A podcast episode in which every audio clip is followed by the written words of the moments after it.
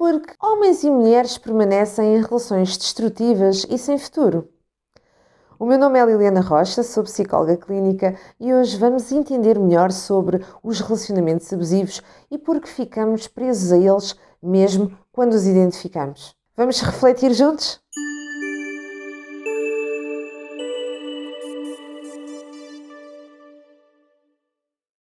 Quando falamos de relacionamentos abusivos, vêm-nos logo à nossa mente aqueles relacionamentos onde há agressões físicas e violentas.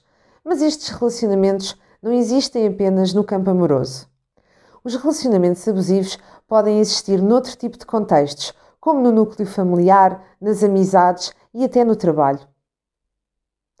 Substituiu-se a palavra de relacionamentos abusivos por bullying, um conceito que se ouve mais nos dias de hoje mas este conceito é apenas um estrangeirismo que, no fundo, remete para as relações abusivas e que podem ser através de força física, mas também e, sobretudo, psicológica, e que, no fundo, são usadas para subjugar, intimidar e abusar do outro.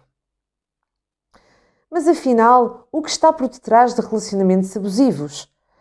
No fundo, é sempre um abusador, que é alguém que exerce ou quer exercer poder e controle sobre o outro.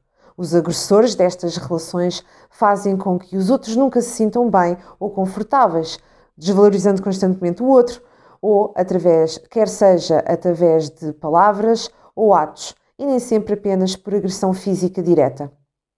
As personalidades que tendem a tolerar este tipo de abusos são geralmente pessoas com uma baixa autoestima, pouco conhecedoras de si próprias, baixo autoconceito e que dependem do outro, geralmente do agressor, como referência para o que sentem e acham que precisam constantemente que o outro assuma o que não conseguem fazer sozinhas, que no fundo é cuidar de si. Há uma autoperceção que não são merecedoras de algo bom, acreditando que o abusador ou o manipulador cuidam ou amam, sendo que o controle exercido pelo abusador é confundido com cuidado ou amor.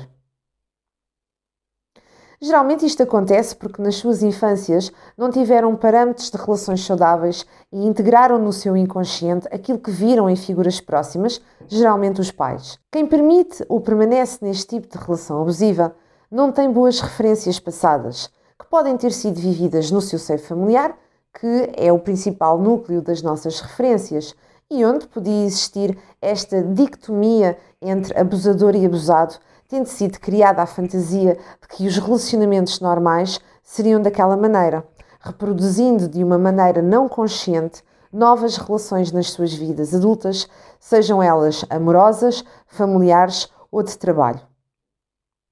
Então, como sair de um relacionamento abusivo?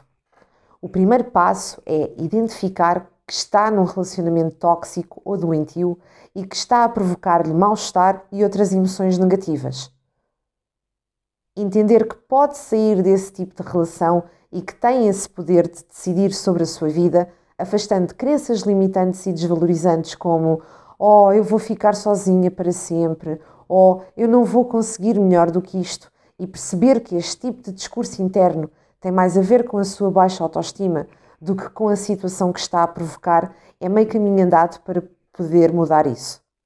Pedir apoio entre familiares e amigos ou ajuda psicológica é fundamental para firmar a sua decisão e perceber quais os passos que precisam de ser tomados ou o que está na base para não concretizar essa sua decisão.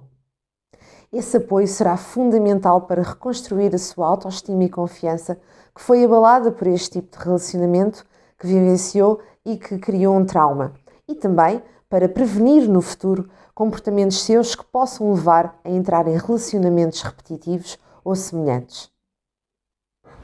Se este vídeo lhe gerou interesse, subscreva o canal e as notificações para que possa ter acesso a mais conteúdos. Se conhece alguém que está a passar por uma situação destas, partilhe. Pode ser que ajude esta pessoa a conseguir encontrar novos caminhos. Se tiver alguma dúvida ou questão, escreva-me para o meu e-mail ou deixe algum comentário. Vamos crescer juntos. Conto consigo. Até já!